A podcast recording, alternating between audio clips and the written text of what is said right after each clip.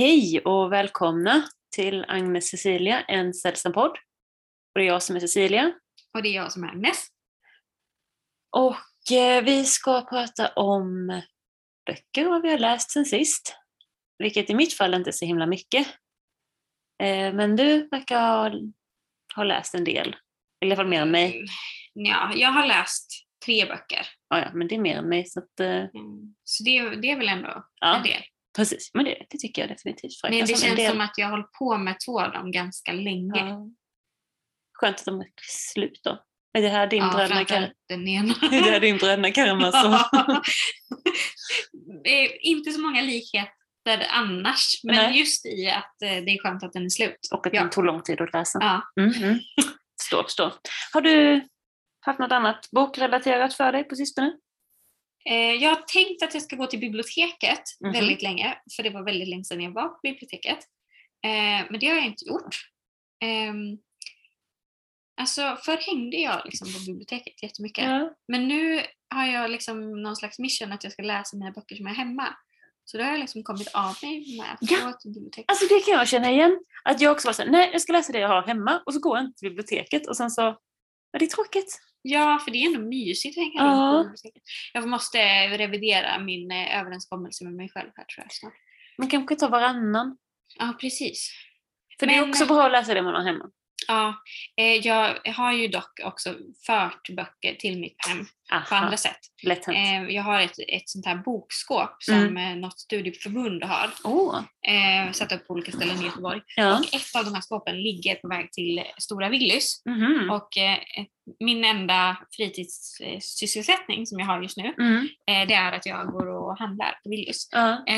Och då går jag alltid förbi det skåpet. Är det alltså Willys på Visselgränsplatsen? Ja, precis. Ah, Ehm, bara, jag bara så, finns det en Willys här tänkte jag. Ja, det finns två. Men eh, det stora Willys har mycket bra svinlådor. Ja. Eh, så att jag brukar gå dit. Okej. Och på vägen då så finns det det här bokskåpet. ehm, där man kan eh, lämna och ta böcker. Mhm. Och eh, häromdagen så hittade jag tre böcker. Som jag liksom, en som är på mitt bokbingo. Oj, Eh, och så var det en annan. vilken då? Eh, ja, den heter Vi kom över havet. Ja! Jag kommer inte ihåg vad författaren heter. Julie Otsuka. Ja, precis. Jag har läst den. Jag har den hemma. Så det blev jag jätteglad för. Och eh, sen var det en bok av Johannes Anjuro Mhm. som jag inte kommer ihåg vad den hette. Och så var det en till. Vad fasen var det? Vänta, jag ska kolla. Ja. Eh, den här Göra sig... Det är bättre att du sätter den nu. Just det! Ja. Eh, den här Göra sig kvitt Eddie eller Edward någonting. Ja. Den här franska, det är någon ung fransk författare som skriver om sin eh, uppväxt typ. Som har blivit Ja. jättehyllad. Alltså vänta, gör sig kvitt slut eller gör sig kvitt en person? En person. Ja, jag känner är igen det här. jag. Jag känner igen det här. Ja. ehm, Men det är inte han som skrev den här Vem mördade min far? Eller? det kanske han gjorde. Ed, Edward, Edward- jo, Louis ja. kanske? Precis. Exakt. Mm.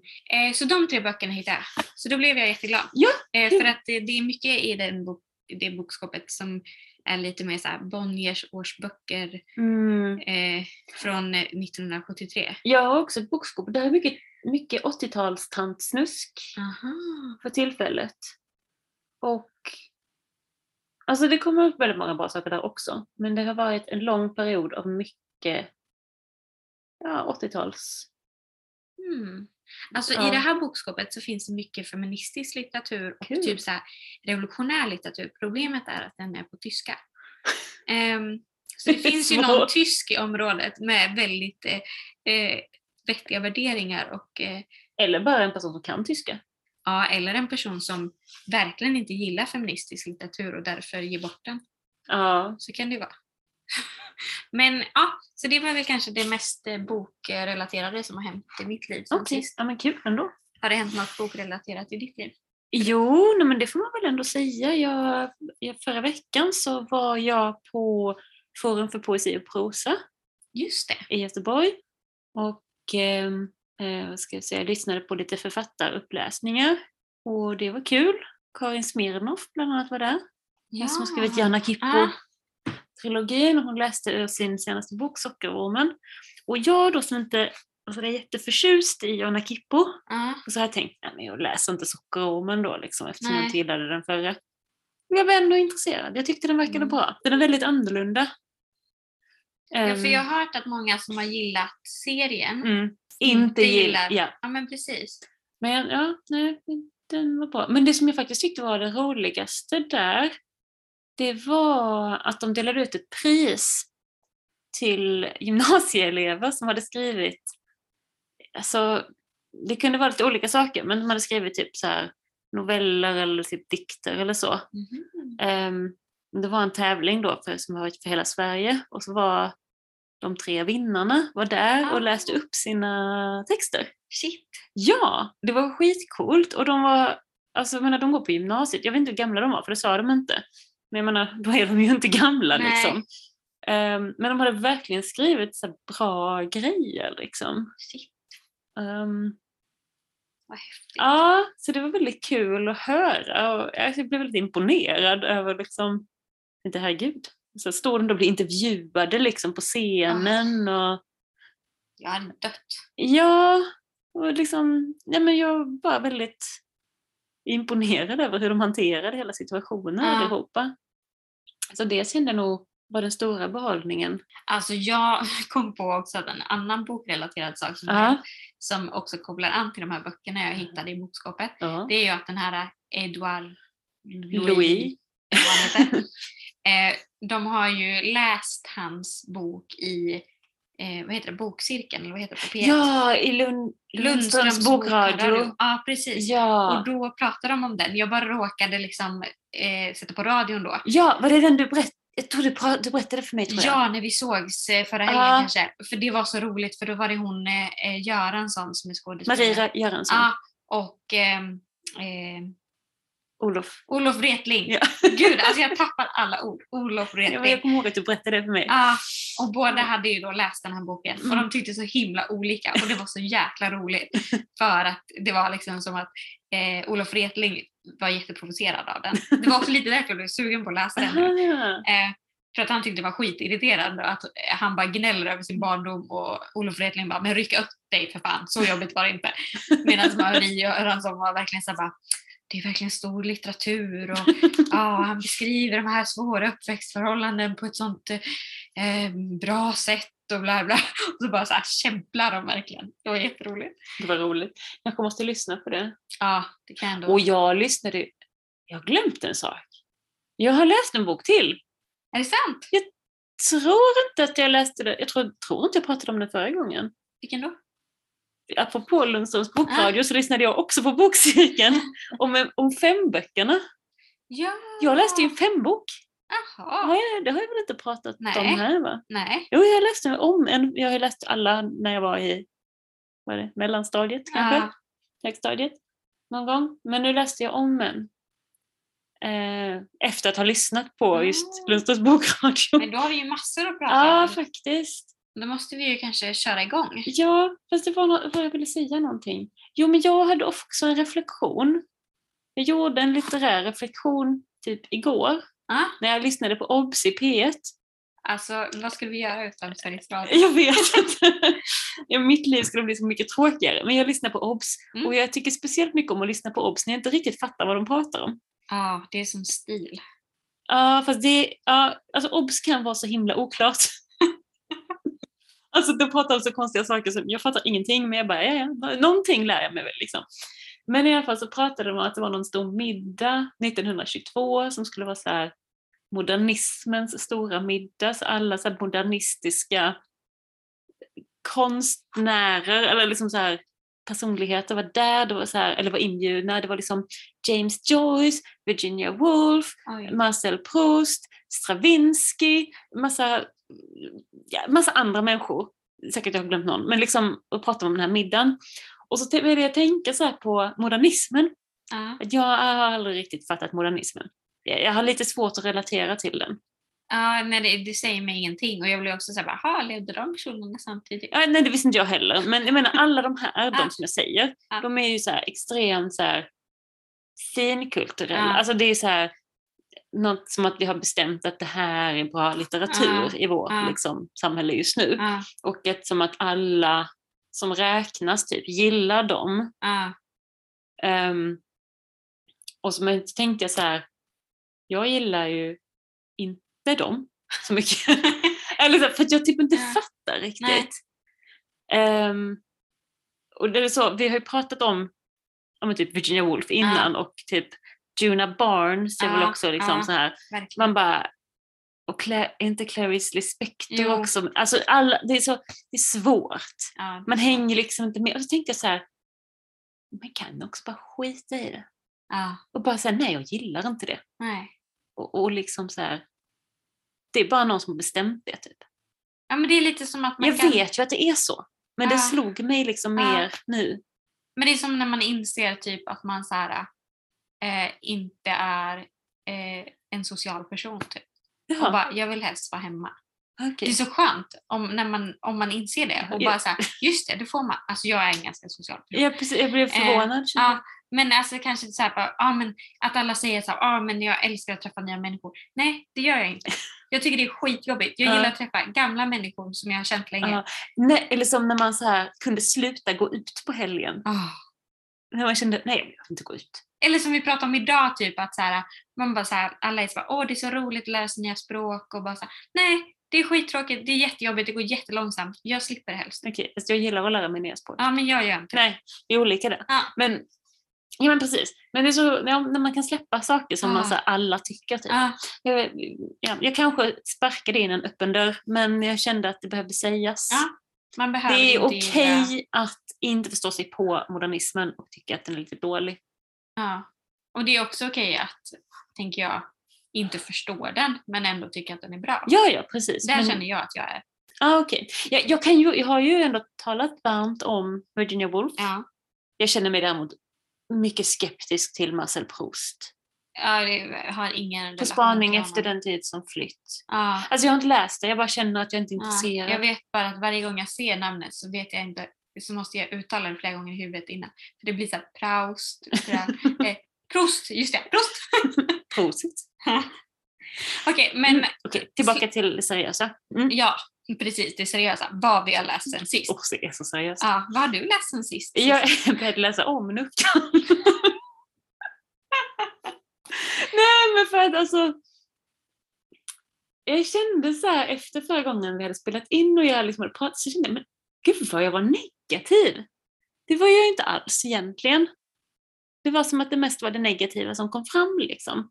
Men, men så ville jag läsa den igen för att så här, se vad liksom det var som jag fastnade för och det som jag tyckte var bra. Liksom. Nu har jag inte läst hela för att jag har bokcirkel på lördag. Och så att jag måste läsa en annan bok och det är mycket kvar i den. Mm, Okej. Eh, Så då var jag tvungen att pausa. Men alltså, om du tittar här så kan du se hur många hörn som är invikta i min Oj. lilla bok. Och det här är allt sånt som jag tycker är bra och viktigt. Ehm, Det var ju typ varannan sida känns men lite så. ja. Jag, jag gillar ju den här boken. Så att, ehm, Gud vad eh, intressant. Ja, men jag tyckte framförallt, eller så här, jag, kan, jag ska inte läsa för jag tänkte jag kan bara återberätta lite, men alltså en sak som hon tar upp är ju, hon pratar ju om historia, alltså den ogifta kvinnans historia Ja. på ett sätt som jag liksom inte för jag har liksom tänkt så här, för länge sedan så var det bara dåligt att vara ogift, man skulle inte bli en nucka eller bli en gammal ungmö. Ja. Men på 1800-talet så var det liksom mansunderskott. Så det fanns en massa ogifta kvinnor. Vilket också så här kunde leda fram till de förändringar som sen blev liksom först att ogifta kvinnor, alltså för först var det att änkor kunde bli myndiga, Ja. men sen kunde också ogifta kvinnor bli myndiga innan, jag säger det till dig för du vet ju redan för att du har läst den här boken och kanske ändå visste det. Och historia. Ja, Det var det enda jag minns från min historia. Ja, men för mig var det här nytt liksom. Och att liksom att, så här, att även att, liksom att det kunde vara ett sätt att, så här, att vara ogift var ett sätt att få makt över sig själv. Liksom. Mm. Och den, bild, alltså, den historien har jag liksom inte riktigt hört på så många ställen. Det är väl lite mm, Det går an Mm. av Almqvist tar ju upp det på något plan i alla fall. Eller så här, det, för att hon vill ju inte gifta sig liksom. Nej. Det var väl Ja. 1858 va, som... eh, Det står inga år här. Nej, jag tror det, men det är så sjukt för att det var 1858 som ogifta kvinnor eh, fick bli myndiga för första gången. Ja, vänta lite, här står faktiskt Kungens dotter. Fram till 1863 var alla kvinnor omyndiga i Sverige, men för nuckor fanns ett kryphål som med tiden kom att växa till en frihet. Eh, redan på 1730-talet kunde dåtidens ogifta kvinnor ansöka om kunglig dispens Ah. från kravet på förmyndare. Fredrika Bremer och hennes syster Agathe var två av dem som lyckades övertyga om att broderns slarv med pengar gjorde honom olämplig att sköta deras liv. En tid senare hade undantagen blivit regel. Nu var alla kvinnor myndiga så länge de inte gifte sig. Men för där är så himla sjukt också Ja. att för att de som var gifta, Mm. eh, det dröjde till eh, mitten av 1900-talet. 1920-talet. Ja, men även vissa som Ja. hade gift sig, vi får se, Aha. som gifte sig innan lagen trädde i kraft tror jag det var. som redan var gifta. De blev inte myndiga. Va? Eh, så det var först typ på 50-talet. Shit. Det är så himla sjukt. Det är helt sjukt. Det är en parentes men det Ja, men är... en viktig parentes. Ja. Jag skulle kanske säga tankestreck istället. Ja, För parentes. ja. Men vad var det mer som du liksom eh, Nej, ja, jo, vi ska se här. snappade upp? Jo, men hon skriver liksom att så på 1800-talet, då att det här med liksom att leva ensam, att det var så här, det sågs som ett problem, men det var liksom inte, det var ett samhällsproblem typ för vem skulle försörja den här ensamma kvinnan. Men numera så är det så ett personligt misslyckande liksom att vara singel. Ja. Det ligger verkligen på dig, det är någonting fel med dig själv. Och sen så gillar jag att hon skriver så här, om Nucke hade varit en läggning som jag var född med hade Nuckor haft en given plats på normkritikens barrikader. Om jag valt det, som man väljer sig, veganism, hade det funnits communities, t-shirts, forskning, peppforum, tygkassar och artiklar som delats friskt på sociala medier. Men ett nuckskap är inte resultatet av vare sig ett val eller en läggning, inte heller är det en sjukdom som jag oförskyllt har drabbats av. Så vad är det vi har att göra med? En belägenhet vill jag påstå. Och sådana har vi dåligt tålamod med i nutiden. Ja, men alltså, för det där vet jag att jag eh, kände igen så himla mycket. Mm. För jag vet att under en period, vi pratade om det förra Ja. avsnittet, att, ehm, att jag hade typ min första liksom, längre Mm. relation när jag var 25. Mm. Och att innan dess så eh, tänkte jag på mig själv som asexuell ett tag. För att då kunde jag stå ut med det. För Ja. då kändes det lugnt att så här, ja men jag är asexuell. Eh, det är inte att jag misslyckas. Liksom, utan det är min läggning typ. Så det är ju något i. Ja, och hon säger sen som en fortsättning på det här då att, att, liksom att vi vill inte se att livet kan vara något annat än summan av fria och medvetna val. Att det, liksom, det får inte vara så här, det bara blev så. Nej. Men det pratade vi också om förra Ja. gången, här, att du kan faktiskt inte påverka vem du blir kär i. Eller att det finns väl de här, så här 34 frågor man ska ställa ja, för att bli kär det. i någon. Ja, Det är kanske är det vi ska, ja, ska ägna jag är oss åt. skeptisk. Ja. Eh, men också att så här, man pratar om det här med glasberget och sådär. Att från början var glasberget en plats där, hon, alltså där prinsessan själv tog ko- kontrollen. Ja. För det var bara var hon själv som satte sig där för att inte vem Mm. som helst skulle komma upp dit. Ja. Och det finns så många bra saker att säga om det här. Ehm, hon är smart alltså. Malin Ja. Lindroth. Jag letar bland mina invikta sidor här. Bara se om jag har något mer av vikt som jag inte har tagit upp innan. Det här är lite roligt att så här, jag har gått sammanlagt 15 år i terapi. Fyra år på 90-talet och hittills 11 år som medelålders. En del bekanta som känner till min terapivurm tar för givet att jag genomgår en ovanligt tung behandling för grava intimitetsproblem och jag har undrat varför ingen utdelning kommer. Ska mitt hårda arbete då aldrig belönas med en äkta make? Läs Ett liv som liknar deras. Får jag, som en väninna en gång uttryckte det, inga verktyg för att hantera mina mansproblem? Oj. Visst vore det allt mycket enklare om min tvåsamma haveri kunde förklaras med en skadad relation till män, eller om jag verkligen behövde förlösas som lesbisk på det sätt som hobbypsykologer vid fler än en bardisk har påstått. Men människan är en komplicerad sort, styrd av motstridiga krafter, brist och längtan, resurser och sår i svårutgrundlig samverkan. Ja. Det, ja, Vem har inte mansproblem tänkte jag säga. och det är lite annorlunda då om man råkar vara hetero. Ja. Ja, nej men det var väl eh, de, de sidor jag har vikt ner som vi inte Ja. har Men vad roligt Ja. att, att det ändå att blev någon, alltså att genom att vi pratade Mm. om det i podden så blev det något annat eller du fick syn på något annat och bara vänta. Mm, nej, egentligen var det nog att jag sa fel saker förra gången. Alltså jag tyckte den var bra under tiden jag Ja. läste den. Alltså det här var ju det jag verkligen förra gången jag läste. Ja. Jag vet inte, jag glömde typ bort att kolla på vad jag... Ja. Jag vet inte, eller Men det kan ju i något verkligen liksom. bli sådär också när man hör sig själv typ Mm. och bara såhär, men vänta, tycker Ja. jag? Ja, men jag, vet, jag kände redan då att jag bara, nu blev jag oerhört negativ. Alltså jag tycker att den till största... Det är ju på vissa ställen som Ja. jag känner så här, att jag inte riktigt kan kanske relatera på samma Mm. sätt. Men Jag tyckte det var roligt, att, eh, för jag den har hyllat så himla mycket. Så ja, tyckte jag att det var härligt att du bara sa nej, jag kan inte relatera till det här. Nej, och det kan jag ju inte heller på, viss, alltså på ganska många sätt. Ja. Det kanske bara är en lucka. Så kan det vara. Jag tänkte att det var det. Ja. Ehm, men vi får väl se. Vi kanske Ja. kommer dit så småningom. Men jag är också 50. ja, men precis. Jag har gått 11 år i terapi. Nuckan alltså. Ja. Läs den. Mm. Det är ju lättläst också, kort liten bok. Mm, det gillar vi. Så, eh, nu Alltså, är det jag- hög tid att du... Ja, nu Pratar har om jag något. ju en klockren koppling här då. För du sa summan av eh, eh, våra val, Ja. fria val kanske till och med.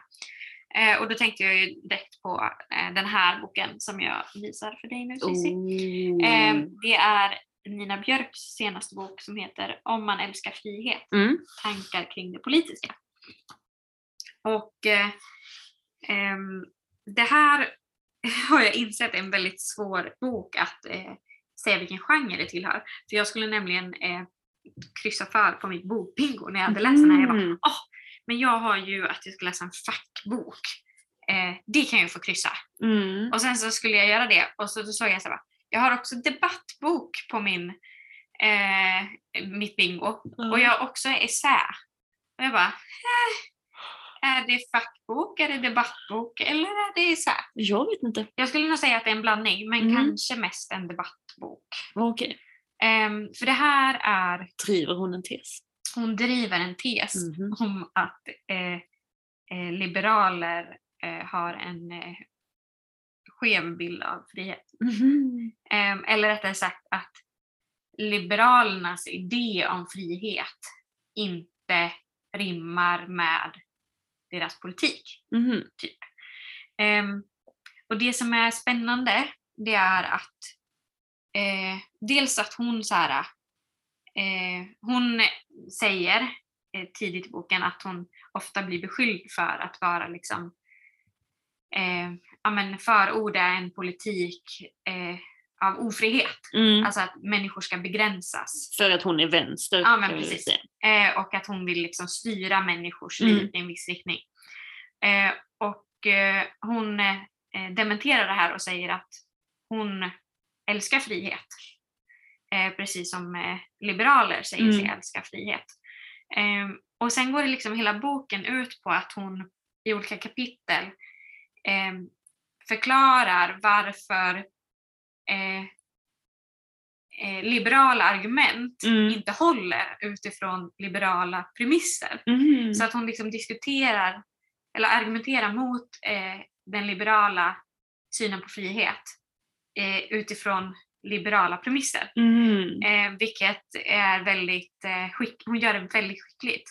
För det är inte typ så här, ja ah, men det här är sämst för att jag har en annan grundsyn. Mm. Utan det är så här, okej men om jag har den här grundsynen som ni säger er ha, varför håller inte det här? Ja, Ehm, det är ju väldigt intressant. ja, och det kräver ju en, eh, ett ganska skarpt intellekt. Som ju hon eh, har. Som hon ju verkligen har. Alltså det slås jag verkligen av när jag läser hennes böcker. Jag blir så jävla imponerad. Ja, Samtidigt som, för hon är så här jätteintellektuell men också otroligt pedagogisk. Och också ganska ehm, känslomässig eller liksom spontan i sina reaktioner. För det finns, jag, jag tror inte jag har märkt ut det här men eh, Mm. det är ett jätteroligt eh, ställe i boken där hon skriver liksom supersakligt om någonting. Eh, och sen så har hon en parentes eh, som är typ en sida lång. Där det är så här bara, eh, men egentligen blir jag skitirriterad på det här och jag fattar inte hur man kan tänka så här och bli tokig och då man säger så tycker man väl så här och då bla bla bla. Och sen så bara, okej, okay, men om vi nu tänker att det är så här som liberaler tänker, Ja. då följer det eh, på det här och här. Mm. Eh, men att hon ibland så stoppar in sådana parenteser där hon liksom blottar sina spontana reaktioner. Ja. Men sen går hon tillbaka till det här sakliga ehm, resonerandet typ. Får jag fråga en sak? Mm. Tror du att en liberal skulle gilla boken? Alltså jag har ju sett några recensioner Ja. eh, i typ eh, eh, Svenska Dagbladet. Jo men är recensenterna liberala? Ja, det vet man ju inte. Eh, men Men vad, vad, vad liksom... då, eh, har, förlåt, då har hon, fått, hon har fått ganska bra kritik Ja. i flera större tidningar som är liberala Mm. eller konservativa. Eh, sen vet jag ju inte just de individuella recensenterna Mm. men typ DN och Svenska Dagbladet och så. Så hon fått väldigt bra kritik. Hon har blivit kritiserad också men det har, så här, summan har varit typ så här. hon är en jätteskicklig Mm. eh, debattör eh, och det är en välskriven bok. Sen håller jag inte med om alla Mm. slutsatser typ. Och det är lite så man känner när man typ eh, eh, lyssnar på, vad heter hon?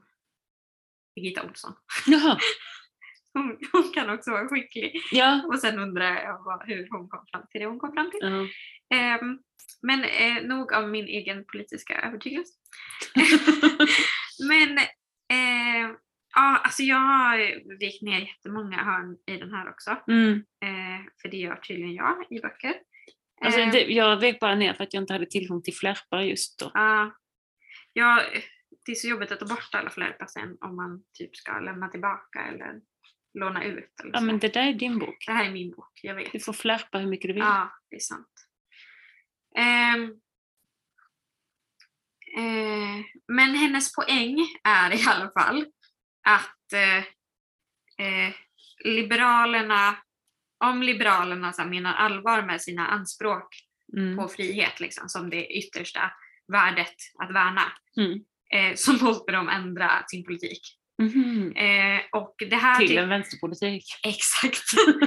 Eh, men, Ja, som av en händelse. det handlar liksom väldigt mycket om eh, typ eh, meritokrati Mm. eh, och att en sån, hon menar att det finns liksom inte. Och även om det fanns så hade inte det varit eh, liksom jämlikt Mm. för att själva idén med mer- meritokratin är att de som har liksom vissa meriter Mm. eh, ska belönas. Eh, och varför ska man det? Varför ska vissa meriter Mm. väga tyngre? Typ? Eh, men så det diskuterar de väldigt mycket och sen diskuterar de också mycket det här med eh, det som jag tyckte var ganska roligt som handlar om eh, typ eh, socialt arv Mm. och att så här, för en liberal tanke är att man ska ha samma, samma möjligheter Mm. men inte samma utfall. Eh, och medan kanske mer socialistiska eh, tänkare är inne på att man ska ha samma eh, utfall och det är Mm. det som är jämlikhet. Liksom. Eh, och då menar hon att utifrån en så här, eh, liberal log- logik då Mm. så är det föräldrarna som är det största problemet i världen för det är de som för över sitt sociala arv Mm. på barnen. Eh, så vi behöver liksom skydda barn från deras föräldrar. Oh, Om vi ska så dra det till sin spets. Staten väl? Ja, Där alla barn ska växa upp på institutioner. Precis. Och, det, och när hon drar det, så första, så hon liksom drar den, det till sin spets, liksom, Mm. där det blir så här, okej men då ska vi skydda barn från deras föräldrar. Hur tidigt ska vi göra det? När de föds? Mm. Eh, och hur länge? Liksom, alltså. Och först känns det lite så här, ja men det är typ som att anklaga eh, typ alla vänsterpartister för att vara stalinister. Ja. Eh, så bara, "Ha, vill du att det ska vara Sovjet? Man bara, nej det vill jag inte. Men ut, hon argumenterar så jävla väl för det Ja. så man bara såhär, ja fast det är ju det ni, i så fall borde det vara det ni vill. Eh, och det vill ni ju inte. Nej, Så att någonting är fel här med det här tänket. okej. Ja. Ehm, så att hon har många sådana bilder och liksom väldigt tydliga och pedagogiska. Eh, och så är den också väldigt rolig. Jag tänker, det som du beskrev också känns alltså, typ så här, jag tänker på typ så här 30-talets så här socialdemokratiska folkhems, alltså att alla ska vara likadana Ja. typ. Ja, Alltså det, det känns som att det här med att växa upp, att, att sätta alla barn på institution, det känns inte så långt bort alltid. liksom. Ehm, nej men verkligen. alltså så här, att alla ska vara så här som steriliserar vi de här andra människorna som inte ska få föröka Ja, sig. Alltså ja. det är ju lite, det är intressant att det är Socialdemokraterna som då har fört en väldigt liberal politik. Ja, eller, eller vad är det Liberalerna som har en det. väldigt eh, då så här, eh, statlig styrning Mm. politik, vilket inte rimmar så väl med individens frihet. Mm. Men den väcker jättemycket spännande tankar Ja. eh, och jag blev liksom så här, ja, men sugen på att läsa mer politisk litteratur Ja. eh, och eh, också fortsatt starstruck av Nina Björk gud. eh, och hennes liksom Ja men hennes, eh, hon är så jäkla skicklig på att eh, föra fram sin tes. Jag lyssnade på en podd med henne när hon pratade om den och hon var inbjuden för Ah. att prata, alltså det var om frihet just. Ja. Det var hon och så var det någon mer som var med. Det var, jättelänge sedan jag lyssnade nu, eller det var typ förra året någon gång, men det var också ja, vä- väldigt intressant liksom. Och jag, jag tänkte också på det då, bara, gud vad hon är bra. Det är också en sak att skriva ner och liksom sitta där och formulera sig, men att i, det var inte en debatt det här, utan det var ju mer liksom, vad säger jag, Es, inte essä, Du ser. vad heter det? Nej men när man bara diskuterar Ja, ett ämne och berättar om ett samtal. ämne. Liksom, att, att då liksom kunna förklara exakt vad man menar Ja. muntligt utan Ja. att bara äh, Ja. som jag gärna hamnar i. ja men också om bara är jättesvårt när man ska prata om en bok. Typ, Ja precis. Ja, så hon är väldigt så här vältalig liksom. Min enda, min enda besvikelse med den här boken, Mm. det är mig själv. Dig själv? Ja, för att jag inte kan minnas alla argument. Aha. Alltså för det känns som att så här, du borde antecknat. Ja jag vet. Men för det här känns som mitt liv. Att Ja. jag kommer till massa insikter om vad som är rätt och fel. ja. Eh, och sen så, jag är helt säker på att jag har goda skäl Ja. att tycka det jag tycker. ja. Men Och det finns inte- inne här Ja. i huvudet. Ja, och jag vet att jag har liksom läst eller tagit till mig det på ett sätt som är så här, ja men det är liksom Ja. antingen är forskning eller så är det liksom, ja, men intellektuella tänkare som har Mm. förklarat, typ Nina Björk. Eh, men jag kan inte för mitt liv komma ihåg dess Nej, argument. eller, eller även om man typ, typ kommer ihåg det så kan man ju inte få ut genom munnen. Nej, nej. Hon Det har, ändå kommer ju helt osammanhängande. hon har ändå en liten sammanfattning så på slutet Aha. där hon så här, förklarar eh, så här, begreppet rättvisa, Mm. begreppet individualitet, begreppet frihet och så vidare. Mm. Som är liksom så här, fakta. Eh, och så står det någon fakta. Och sen så här, borgerlig legitimering av detta. Och så står det någon. Aha, Och sen, det förutsätter följande. Och sen A, B, C. okej. Så det Eh, finns en lathund liksom. Ja, fast jag tycker inte den var riktigt lika bra. Men den kanske hjälper dig att komma ihåg de större Ja. resonemangen. Ja, jag kanske får så här, skriva, kopiera de här sidorna och ha dem i bakfickan. Typ. Ja, du kanske behöver träna på just detta, att du får liksom stå och argumentera i badrumsspegeln. Ehm, Så som man säger till sina elever på gymnasiet. Träna framför spegeln. Ja, ska jag leva som jag lär? Det är därför man inte jobbar på gymnasiet längre. Ja. Men jag kan ju läsa här idiotier. då till exempel det här med att eh, ta barn från deras föräldrar. Ja, Sammanfattningen då. Eh, begreppet rättvisa. Fakta. Vi har olikhet utfall i vårt samhälle. Vi har en pyramid, inte en planmark. Olika positioner i yrkeslivet ger olika utdelning i form av löner, status och hälsa. Borgerlig legitimering av detta. Eh, det är ett exempel på rättvisa så länge alla får lika möjligheter att klättra. Detta förutsätter följande. A. Föräldrars umgänge med sina barn bör begränsas då föräldrar förhindrar barns lika möjligheter att klättra. B. Vi måste negligera eller förneka det faktum att olika individer föds med olika talanger och fallenheter. C.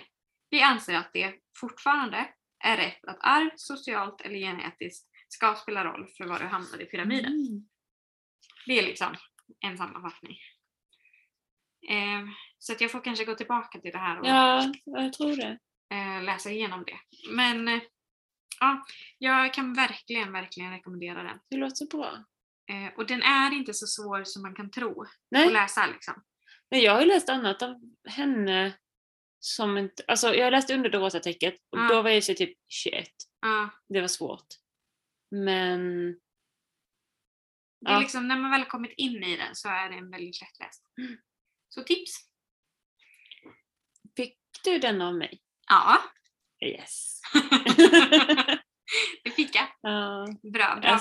såg den och tänkte, den ska Agnes få. Ja, vi har gett varandra så bra Ja, verkligen. den här gången. Det är kul. Ja. Ehm, Jag har ju också Ja. uppviglat typ alla i min närhet att läsa den här. Ah, så att vi kan liksom ha informella bokcirklar om den Oh. eh, hela tiden. För att jag vill så här, ah, prata om den. Ja. prata om den till jag viftar med boken. ja. Vill du ja, jag kan ta eh, vid? ta vid. Jag kan säga att jag, jag har läst, eh, ja, det här är då min enda bok, förutom femboken då. Men jag har läst Lisa och Lilly av Mia Lodalen Just och det. den har en undertitel som är En sann kärlekshistoria. Har du läst den?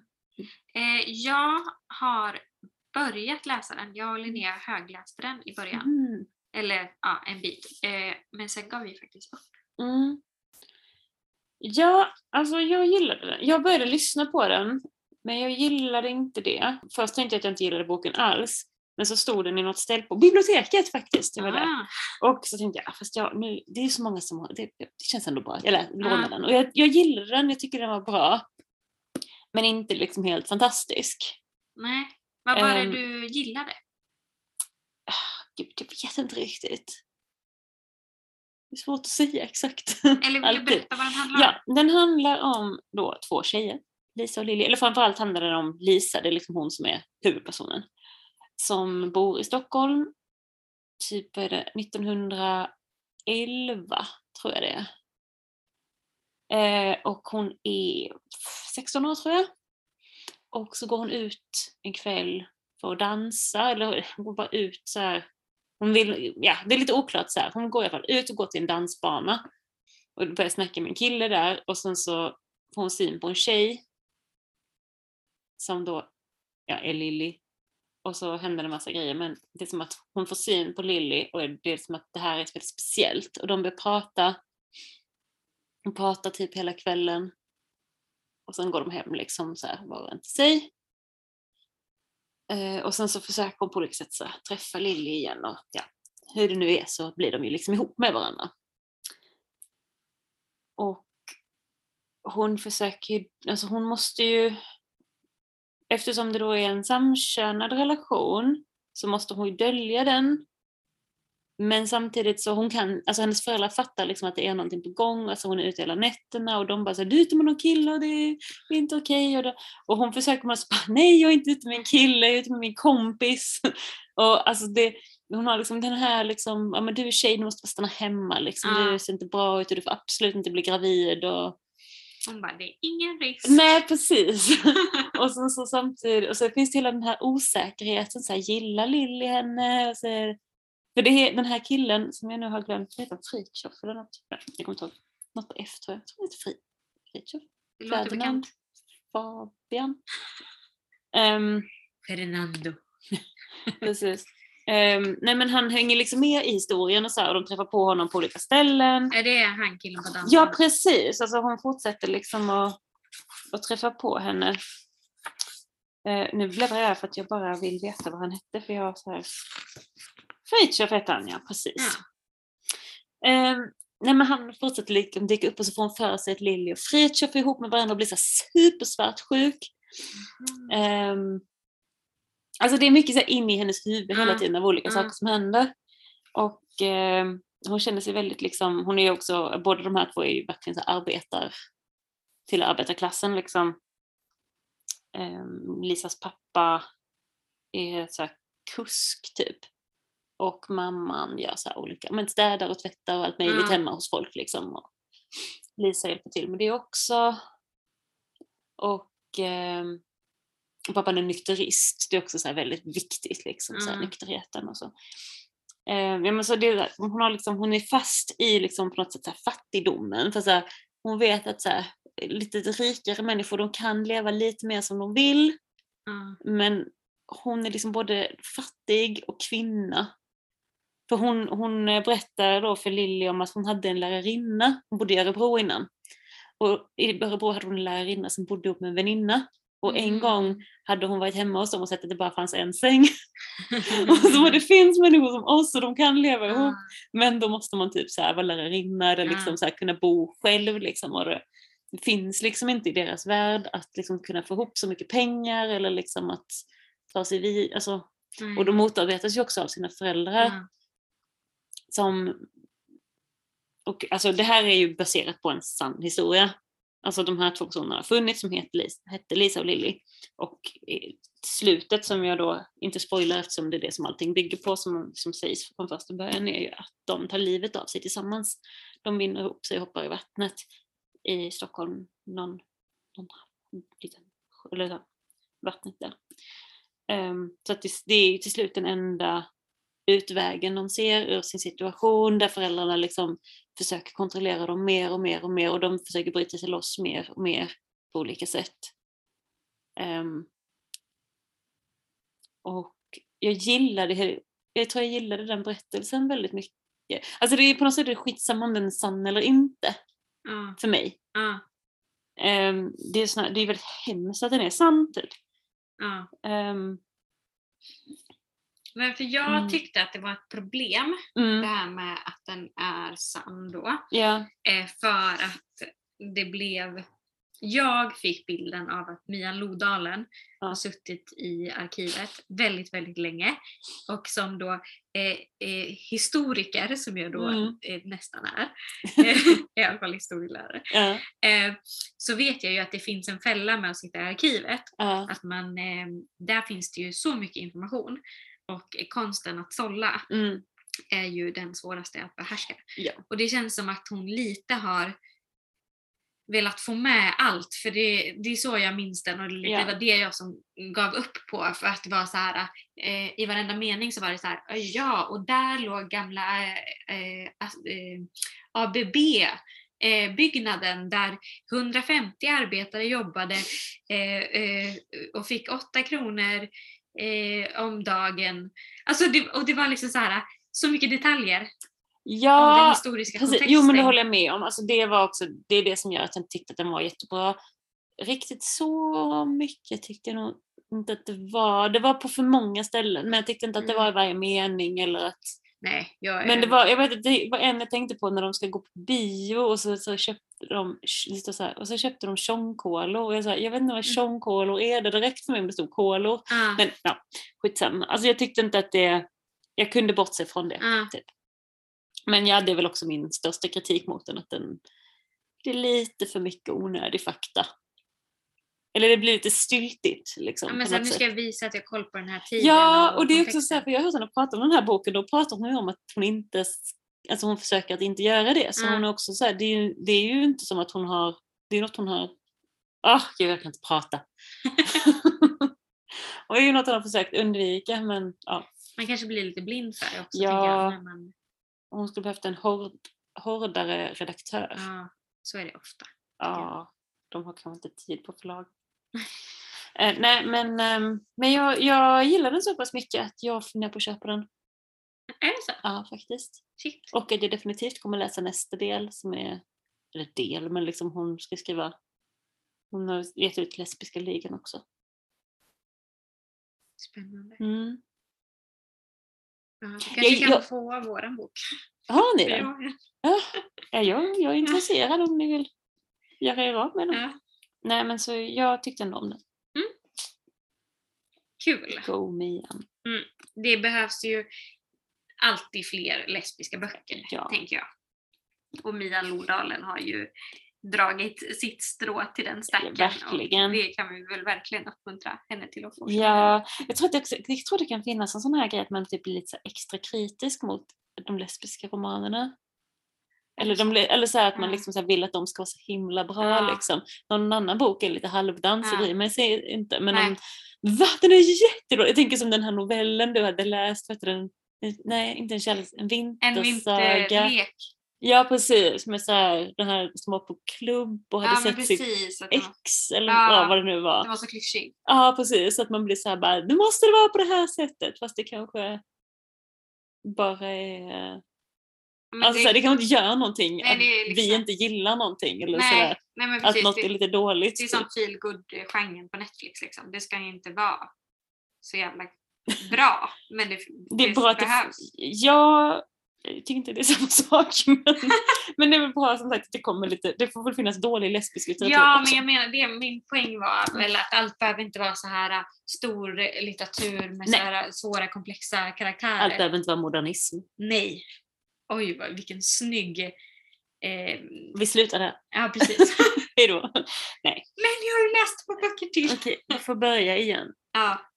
Eh, men ska jag gå vidare då med Det tycker jag. eh, min nästa bok. Mm.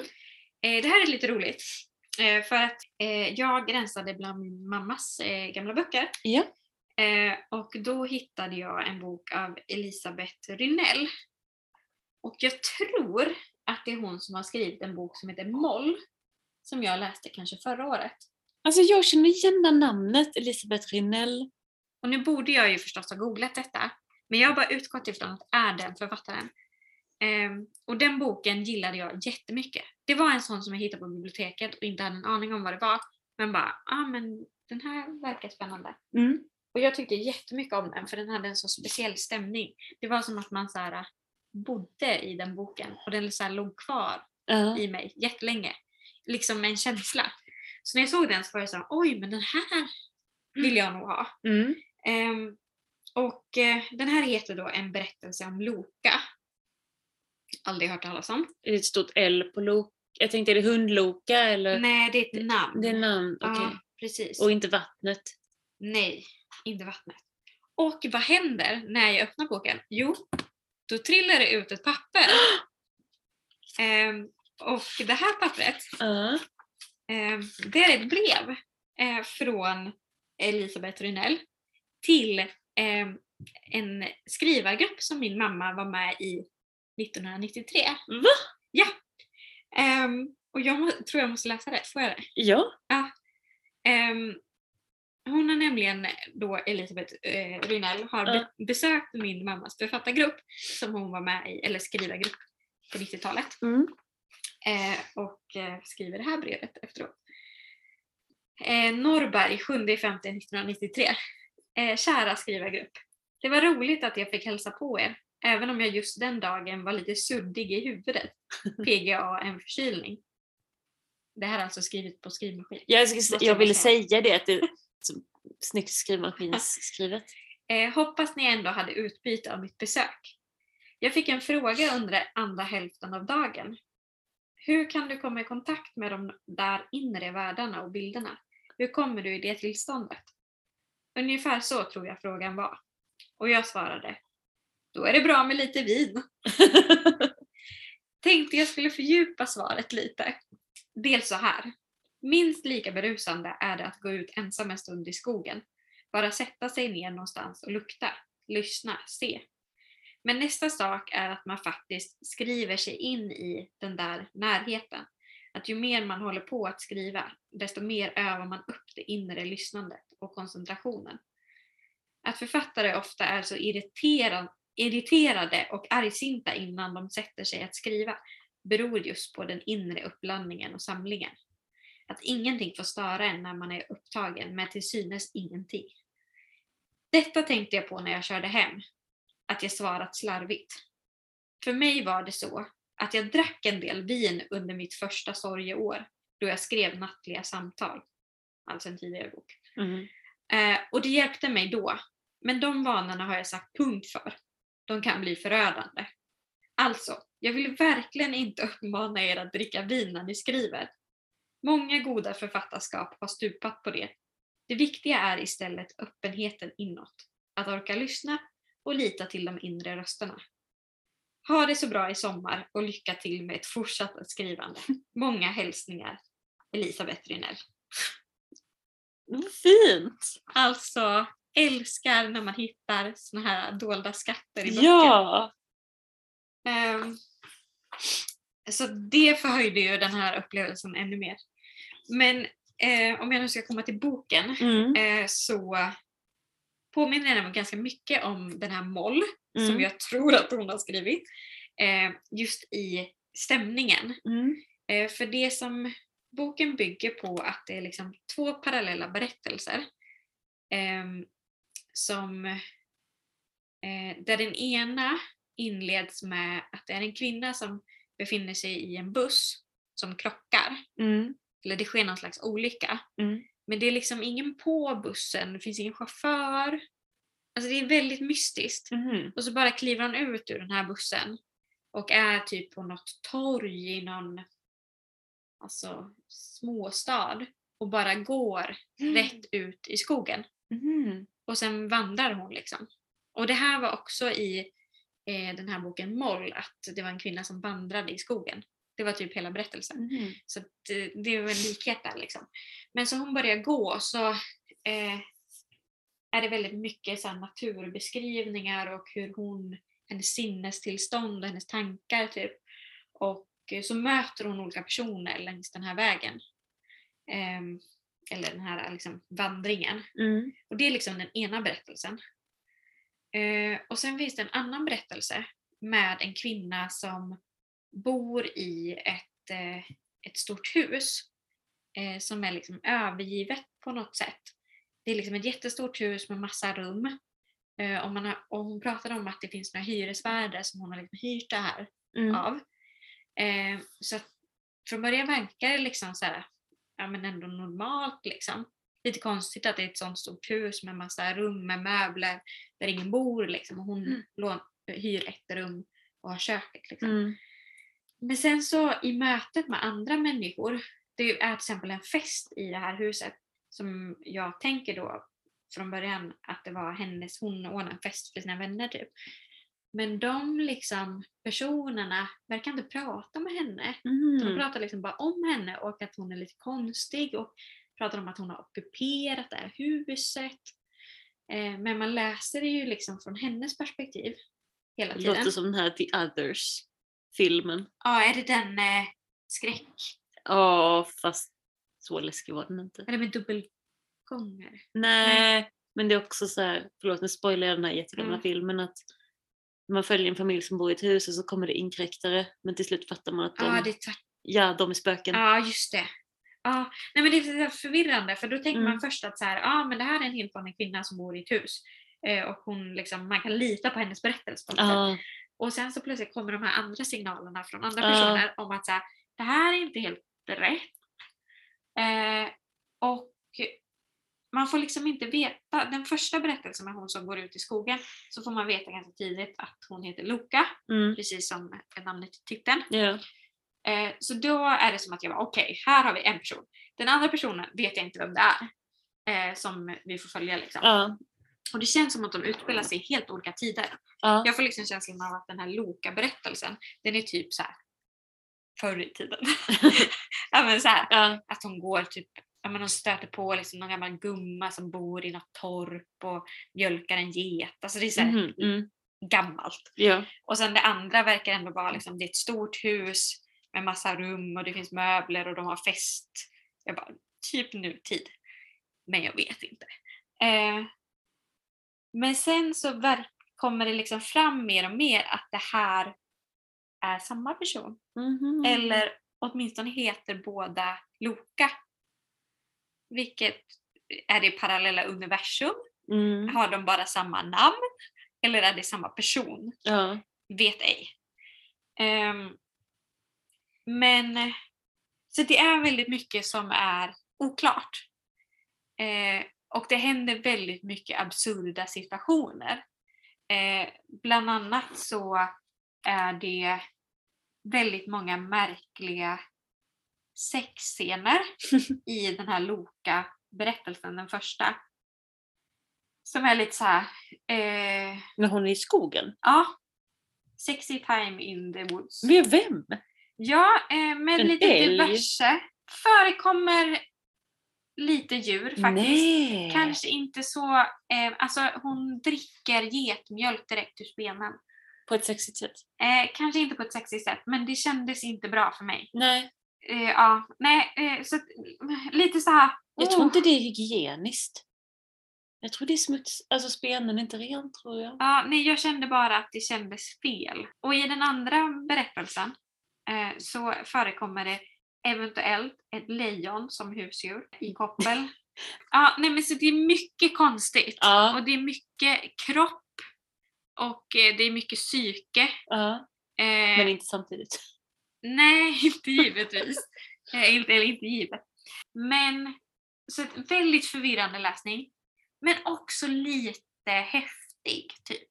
Och också det här eh, som jag gillade med hennes eventuella Mm. förra bok då. Eh, stämningen. Att det är verkligen man sugs in i den här världen. Vilket ju då blir lite jobbigt när det är eh, lite så här, oh, är det här någon psykos? Ja, Eh, varför suger jag på en getspene? det kan Eh. man verkligen fråga sig. Ja, eh, Alltså jag vill väldigt gärna veta nu om det är samma Elisabeth Rönnell. Kan vi inte bara googla? jo, vi kan göra det. Jag gör det nu. Tänk om det inte är det så faller allt. Mina liknelser är platt. Men då kanske jag har hittat eh, två författare som borde prata med varandra. Precis, och sammanföra dem. Eh, Skicka med en kopia på brevet. eh, men jag kan tala Okej. om att jag hade rätt. Det är samma person? Ja, för den här En berättelse om Loka eh, skrev hon 1990 ja. och eh, boken Moll kom 2017. Oj! Eh, Gud vilket långt författarskap! Ja, och hennes första bok som heter Lyrsvit med mera gnöl. Okej. Lyrik. Jag skulle säga det låter som poesi. 1975. Oj! Så hon har varit väldigt Coolt! eh, aktiv. Eller aktiv Hur många har hon skrivit? Hon har skrivit en, två, tre, fyra, 17 olika verk. Under då 40, Fem... ja, Wow. 40-50 år typ. Wow! Jag har aldrig hört talas om människan. Det är ändå... Nej, för det hade inte jag heller när jag läste henne första gången. Men ja, så att alltså jäckande läsning skulle jag säga. Jäckande. Ja, Jäckande. och lite så här ovanlig. Spännande. Ja. Jag trodde att jag skulle gilla det. Jag vet inte. Alltså, ja men kanske. Jag läser faktiskt just nu något som kanske, jag ska inte säga att det liknar, men som också är lite speciellt. Men jag får ko- återkom- återkomma till det nästa ja. avsnitt. Mm. Det är till bokcirkeln. Okej. Åh, jag ska se om jag hinner läsa ut den till lördag. You can do it. Hoppas. Ville du berätta mer om femböckerna? Ska jag berätta om min fembok? Ja. Alltså, jag, jag kan berätta lite om det. Alltså, jag läste mycket femböcker ja, då när jag... Jag vet att så här, vi, när jag var nio så flyttade vi och då fick jag eget rum för första gången. Och då fick jag också en egen bokhylla. Wow. Och då fick jag mina föräldrars gamla sparade ungdomsböcker. Vilket var från pappas sida fem böcker och från mammas Kitty plus lite annat löst. Ah. Ehm, och jag tog mig an dessa med stort intresse. Jag tror det var då som liksom verkligen började läsa mycket. Och fem var de första jag läste. Jag tyckte Kitty var typ lite för läskigt tror jag i början. Det var också en bok som var, den var faktiskt lätt, det var här Kitty spökhuset och det var, Ja. det var en skitläskig framsida. Jag Ja, blev rädd att kolla på den. Ah. Jag var ett väldigt lättskrämt barn. Ja. Fem var ju mycket snällare liksom och de var också så här, de var barn liksom, lättare att relatera till. Liksom. Har du läst fem böcker? Alltså jag tror inte det. Jag tror Okej. bara att jag har sett, visst gick det på TV Ja, också va? Ja, jag tror precis. att jag har sett serien. Jag Liksom. kan bara säga då, det handlar då om Femgänget eh, som är då fyra människor och en hund. Hunden heter Tim, eller Timmy, olika i olika översättningar. Okej. Ehm, och de här fyra barnen då är Julian, Dick och Anne som är syskon.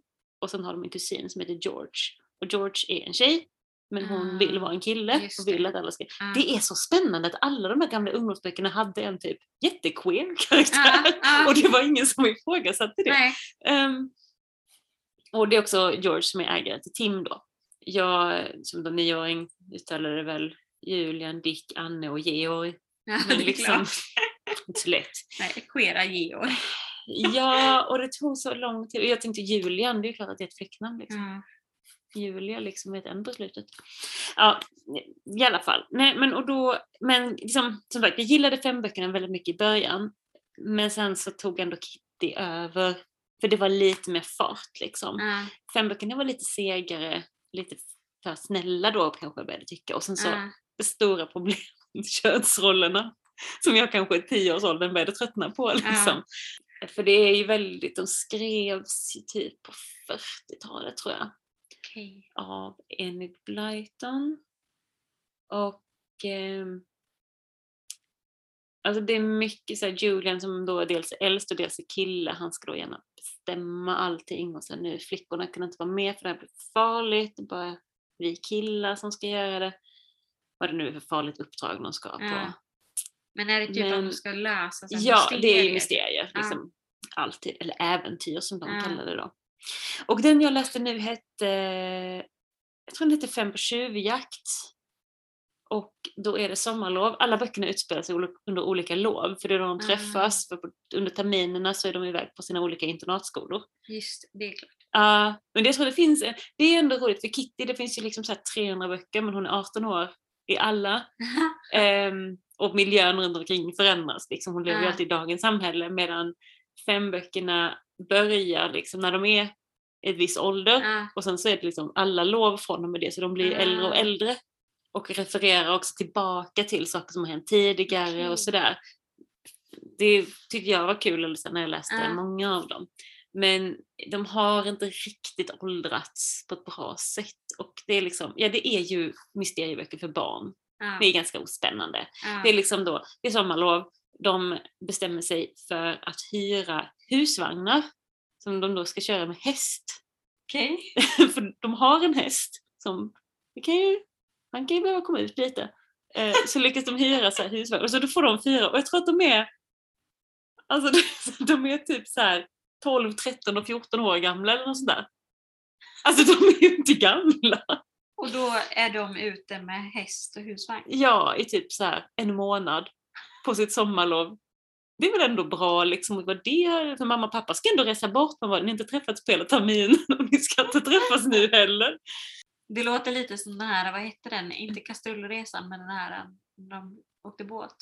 Jaha, ja fast de var ju inte på in, Nej, men internatskola. att de bara var barn som Ja. åkte båt själva typ. Ja, det kändes ändå mer rimligt. Jag vet inte. Nej, men de klarar ju det här galant då. De har med sig jättemycket mat och liksom så här, och så åker de. De kan ju inte åka så himla långt. Jag vet inte hur snabbt en häst går liksom. Men en häst som lunkar fram, alltså jag vet inte hur långt man kommer på en dag. Hur många Nej. mil? Men i alla fall, de tar sig iväg en bit och sen så träffar de på en cirkus. Oj. Ja, ja, ja precis. Och de blir kompis med en liten kille på cirkusen. Han har aldrig gått i skolan för det behöver man ju inte när man jobbar på Nej. cirkus. Han har en schimpans också. Som hette något sånt roligt, typ bongo eller bang eller jag vet inte, något sånt bongo kanske det hette. Ehm, ja, så, så, men så finns det då, han har en elak farbror den här killen som eh, inte vill att han ska umgås med femgänget. Men han Mm. gör det ändå. Och sen såklart så visar det sig att den här elaka farbrorn och en annan man från cirkusen, de har varit ute på så stöldräder och så finns det en Ah. grotta och så råkar bara femgänget ställa sin husvagn precis över ingången till grottan. Så då alltså blir det lite så här bråk och de blir instängda och liksom, Shit. ja, vilken men. Bongo kommer till, till Ah. räddning. Ja men det är dramatik. Alltså Ja. det var ändå lite spännande. Ja.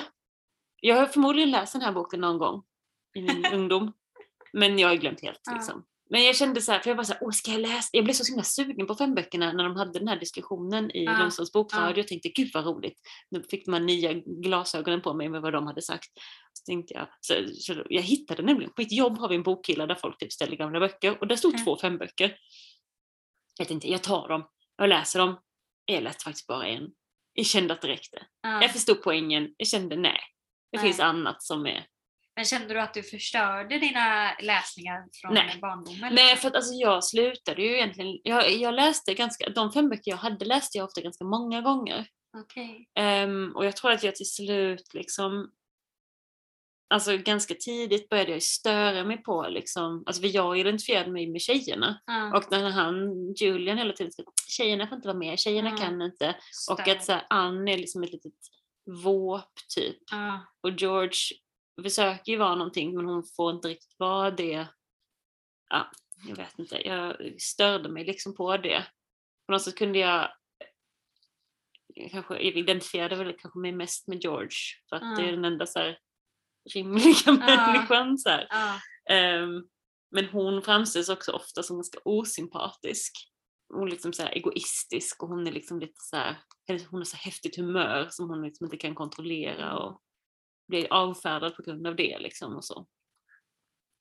Ja, nej men, eh, men det var kul att läsa den ändå, det var lite nostalgi men nej. Det räckte blir, med. Ja, det räckte Ja. med en. Det blir nog inte. Jag kan få om ett år igen bli såhär, ska jag inte läsa en fembok så kanske det händer igen. Men Då Nej. har du ju en till. ja, jag lämnar tillbaka dem till jobbet. Men jag gillar ju gamla ungdomsböcker men ja, Inte topp. nej. Jag tycker, alltså nej. Från det ena till det andra. Ja. Får jag berätta om min sista bok? Aj, ja, har du en kvar? Jag har en bok kvar. Berätta, Ja. såklart du ska berätta. Eh, jag hade inte tänkt prata om den här boken. Nej. För det här är en eh, eh, förlossningsbok. Okej. Eh, och jag tänker att det inte är så jätteintressant för den stora massan eh, att förbereda sig inför en förlossning. Vilket jag håller på med just nu. Många föder ju trots Ja, barn i sitt liv. Men eh, det finns många förlossningspoddar Ja. eh, som man kan lyssna på. Men jag blir så arg Okej. så jag känner att jag måste, jag har ett eh, kall i livet att eh, basha på den här boken. Ja men då behöver du göra det. Eh, och boken som jag har läst då, eh, jag vet inte varför jag tar upp min lästa bok. Jag skulle men, säga, den ser liten ut men det Nej, det är inte den boken. eh, för jag kommer ju ihåg vad den här heter. Ja. För den heter nämligen Föda utan rädsla. Och den är skriven igen den av eh, Susanna Heli som är doula. Okej. Och den här boken eh, tipsar alla om när man är gravid. Ja. Eh, ja, jag tror till och med jag har hört talas om Ja. den. Eh, alltså alla från liksom eh, ens vänner, eh, jag vet inte, typ föräldrar, eh, barnmorskor. Alla Ja. säger Åh, du måste läsa Föda utan rädsla. Den okej. är så bra. Och Susanna Heli, och det är så bra. Och allt eh, Föda utan rädsla har Mm. till och med fått en förkortning, så det heter FUR. Det, är det, det är den nya profylax. Eh, så förr gick man ju på så profylaxkurs för att lära man sig ska andas. andas. Ja, men precis. Man- Jag tänker så här, Gudrun Schyman, Mm. eh, den tiden, andas, gå på kurs eh, eh, med sin partner. Och, Ja. Så- Men vänta, alltså man har alltså slutat andas? Man har inte slutat an- andas, men man ska andas på ett annat sätt. Va? Ja. Vilket sätt då? Förr i tiden, Ja. då skulle man andas så här. Typ så här. Ja, jättesnabbt så. För det är så här, kraft typ. Men nej, nej, det ska man inte göra nu. Nej. Nu ska man använda- an- andas tyst, det ska inte höras. Och så ska man vara tung i kroppen. Jag slappnar av. Ja. Och så ska man eh, eh, ha mörk röst, som man låter när man föder barn. Så ska man säga Uh. Man ska inte, inte skrika hjält eller någonting. utan Nej, det, jag tror inte det är bra för "Uh." stämbanden att skrika hjälp. Och sen så ska man då eh, tänka positivt. Tänk Så positivt. det, och det här kallas de fyra verktygen. Vänta, vilka? Eh, andas, Andas. tyst, Tyst. eh, eh, Mörk röst. mörk röst eh, vara tung i Tung kroppen. Jaha, jag trodde de två hängde ihop. Nej, det är. Jaha, okej. eh, och så ska man tänka positivt. Eller det som heter tankens kraft. Åh, det Och är alltså- positivt! Jag orkar inte. Eh, det, här, alltså det hade ju räckt att jag bara vis- hörde det här för att jag skulle förstå att jag skulle hata den här boken. Men eftersom alla tipsar om den, inklusive typ eh, alltså, eh, kvinnohälsovården Ja. och så här, eh, mödravårdscentraler Ja. som är typ guld. De är helt fantastiska. De är jättefina och bra. Och då tänkte jag, ja ja, men då ligger det väl någonting i det. Ja. Eh, men alltså jag blir så arg. Jag blir så fruktansvärt arg. För det första, Är det på den positiva tanken du blir arg? Nej på alltihopa. Okej. ja. Mm. Eh, för det första, Ja. eh, hur självupptagen får man vara? Hon har em, tagit fram den här, skapat, nu gör jag citationstecken här, Mm. skapat den här metoden. Mm. Man bara, alltså det är väl typ det som man har sagt i alla tider, eller? Typ andas, tänk att det kommer gå bra, eh, alltså så här, slappna av i kroppen. Ja. Alltså det är så här, du har inte skapat det här. Du har satt ett namn på det Ja. och så kallar du det för de fyra verktygen. Eh, sen har hon bild på sig själv på framsidan av boken. Mm. Bild på sig själv på insidan av omslaget. Eh, och eh, sen skriver ju hon hela boken. Mm. Och sen har hon såna här personliga berättelser, det gör också citationstecken, Mm. eh, där hon själv berättar personligt om sina doula-upplevelser. Okej. Men hon berättar vad kvinnorna som föder känner. När hon kommer in i rummet. Och det är typ såhär, ah, då, den här kvinnan hon hade sån ångest, hon vankade av och an. Och jag såg att hon kände rädsla, eh, skräck, jag såg det i hela hennes kropp. Men när jag kom in och eh, skapade kroppskontakt genom att krama henne direkt när jag kom innanför Mm. dörren, då blev hon en eh, helt ny människa och så allt gick jättebra. Man bara, okej du går alltså in till typ en främmande människa och kramar den. Alltså, det är där panikångesten kommer. eh, Men det verkar jättekonstigt. och Har man har- inte i förväg bestämt att man ska ha en doula? Jo, alltså det är inte främmande människa. Men det är lite så här, typ när man kommer, typ när de har ringt in henne. Ja. Inte så här, hej hur mår du? Mm. Eh, hur känner du? Utan bara så här, går in, ser den här Mm. personen, gör en tolkning av hur hon mår Mm. och är helt övertygad om att det stämmer för att hon vet ju allting om alla. Ja. Och sen bara så här, tar kroppskontakt på olika obehagliga sätt och viskar i den födandes öra någonting så här, tänk positivt, andas tungt och mörkt. alltså, eh, och hon har också en, en, en så här personlig berättelse som är en annan person som Ja. skriver om hur fantastisk Susanna Heli var. Att hennes förlossning var så jobbig och jobbig och sen kom Susanna Heli och då blev det så bra. Eh, Men hade ju velat ha något lite mer generellt. För jag menar, hur ska man kunna tänka positivt om Susanna Heli inte, Inte är där. på ens för- ja förlossning men då? precis, och hon är ute och föreläser och skriver böcker och gör Eller är på någon annans förlossning. ja, Alla kan ju inte få henne. ja, eller blir bilder av sig själv eller eh, ser sig själv i Ja, nu fick spegeln. jag lite Eller... ångest. Alltså jag blir så arg. Och det är också kontentan är ju liksom så här. Du är din eh, lyckade förlossnings eh, egen smed. Ja, och har du en misslyckad förlossning så är det ditt fel. Exakt! För du var Eh, rädd. Ja! Och du eh. använder inte de fyra verktygen. Exakt. Och man bara så här, ehm, paus, vänta.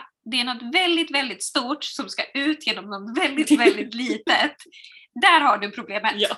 Problemet är inte Och att många huruvida- människor faktiskt dör av det här. Ja, det är lite, det är lite läskigt eh, och det gör jävligt ont. Ja. Nej, inte om du andas tungt och. Eh, nej men alltså, Oj, åh. Jag beklagar att jag Ja, har behövt läsa det så här. att, och, eh, det, det jag vill säga till alla som eventuellt någon gång kommer Mm. föda barn. Eh, man behöver inte läsa den här boken. Nej. Och eh, tycker man att man vill ha några verktyg, då kan jag säga dem nu.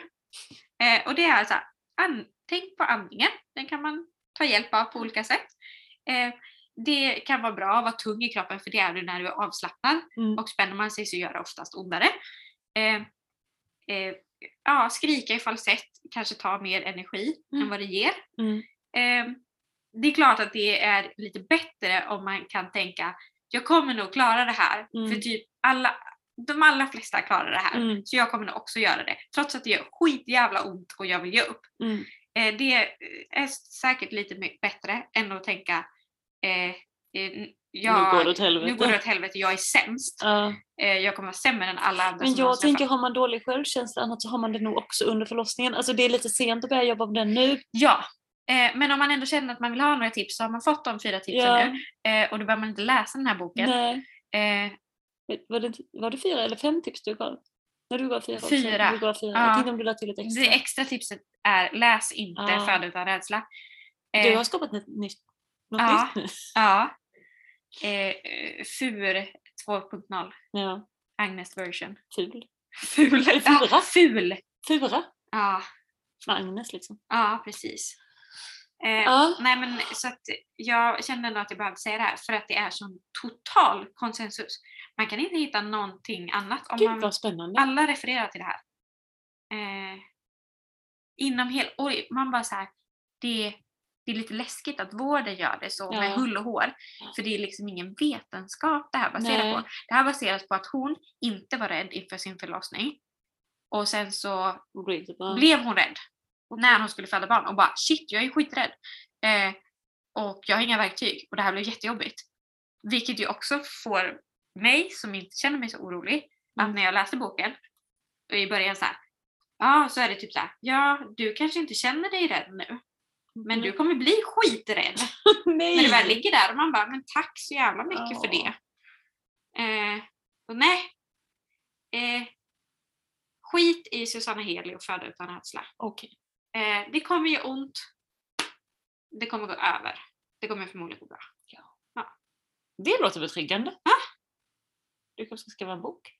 Jag kan skriva en liten sån, eh, bara en liten sån eh, lathund. Ja. Ett sånt litet kort bara som man Ja. kan lägga på olika vårdcentraler och sånt. Mm. Short version. Ja, Ja. Det, det är det jag har läst. ja och samma här. Det här är det Mm. jag har läst. Och det här var ju då min eh, Karamazov. Ja. Du läste ändå hela. Ja, men jag läste den väldigt mycket. Vi högläste den här hemma. Väldigt mycket med så här äh, störiga röster och Mm. bara så här kommentera bittert mellan varje mening. Ja, nej men eh, jag tar till mig det. Att jag inte ska läsa den boken. Ja. Jag hade ändå inte gjort det. Men Nej, eh, Men eh, intressant. jag Det är tror man alltid behöver kul en... att li- trasha någonting. Ja, jag är ganska bra på det. Ja, jag med. Lite för bra. Där är ju uppenbarligen dåliga saker, eller bra saker också. Stackars eh, Förlåt. Nuckan. Malin Lindroth. Ja.